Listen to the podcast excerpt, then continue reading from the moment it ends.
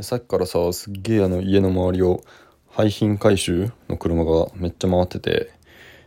ご不要なみたいな。すっげえ回ってて今音入りそうで心配なんだけど音入ったらあのごめんね。はいどうも皆さんこんにちは、えー、冷めた文系男子です、えー、今回2回目ということで今回からはねちょっとあの内容のある話をするとお約束したのであのその通りね約束を果たそうと思うんですけど、今回は、あの、人生の目的みたいな話を しようと思います。いきなり重い話ぶち込んできたなと思う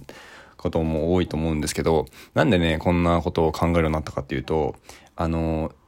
一歩目の自己紹介でも話した通り、今大学3年生で、で大学3年生ってこの時期ぐらいからね、あの、就活を意識しだす人が出てくるんですよ。で、ご多分に漏れず自分自身もそうででして、あの、この4月ぐらいから就職とか就活に関する情報収集みたいなのを始めて、で、就活って大体最初、あの、自己分析から始まるんですよ。だから自分が何が得意で何が好きでみたいな、どんな価値観を持っててみたいな話をするんですけど。で、その自己分析どうやったらいいかみたいなのを調べてるうちにですね、その、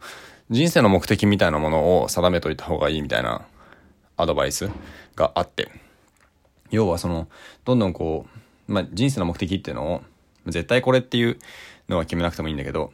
家庭でもね、持っといたら、その進路選択に悩まなくなるし、で、就職の選考で面接がさどんどん進んでいってすごくこう深掘りの質問をされたとしてもあの答えれることができるみたいなメリットがあるから人生の目的を持ちましょうみたいな風に言われてでそこから俺も人生の目的っていうのに対してねすごく自分の人生の目的って何なんだろうとか人生の目的を探した時期があったんだけどあの全然しっくりこないというかなんか見つかんなくて、簡単に言うと。何なんだろうと思って、あのー、考えてたわけさ。で、結論なんだけど、人生の目的って別に必要ないんじゃないかなっていうのが、今の、あのー、僕の答えかなと思います。で、人生の目的をいらないっていう人は、やっぱり俺以外にもやっぱ一定数いて、その、人生の目的なんて、あの、決めずに、今、ただ自分が今やりたいことやったらいいんじゃないっていう人もいるし、人生の目的を決めることによって、その自分の、なんだろう、選択肢とか可能性とかを狭めてしまうわけさ。自分はじゃあ例えばピアノで絶対成功するって言ったら、自分は実はギターの方がうまいかもしれないし、スポーツの方がうまいかもしれないし、ビジネスの方が活躍できるかもしれないけど、ピアノだって決めといたら、決めてしまったら、ピアノ以外のことには目を向けないじゃない。だから、あの自分の可能性を狭めてしまって、こうより良いあの選択ができなくなるみたいな。から人生の目的は持たなくていいみたいな話もあったりするのね。そう。で、俺はどっちかっていうとすごくその、今やりたいことやったらいいじゃんみたいな考え方が、すごくなんだろう、合うというか、性に合うので、今自分はそういうことあんま考えずに、就活においても人生の目的とかそんなことは大層なことは考えずに、ちょっとこう興味がある、これやってみたいなって思うことを、とりあえずやってみようかなっていう風な感じのマインドに変わってきました。そんなところかな。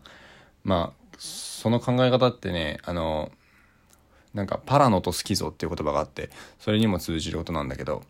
なんかパラノっていうのは、自分の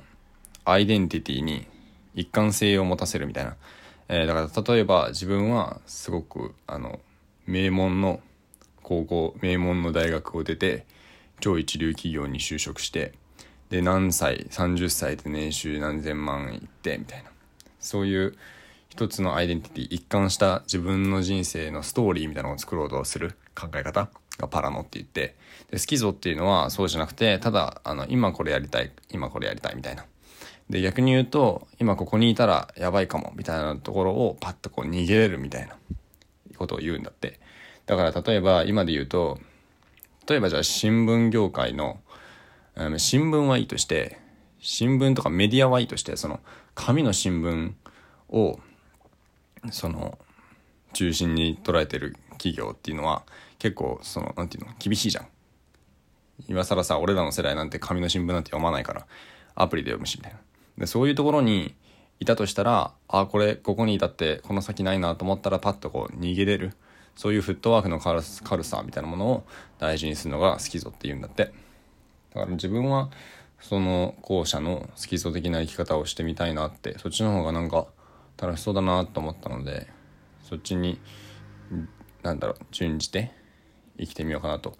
思ってます。ということで今回は人生の目的っていうのを考えてみた結果をシェアしました。あの自分と同じ悩みを持ってる人がいるかはわからないけど持ってる人がいてだからどうしてもしっくりこないって場合は別にそんなに固執しなくてもいいんじゃないっていうのが俺からのメッセージです。はい。ということで今回のラジオこれで以上になります。ぜひ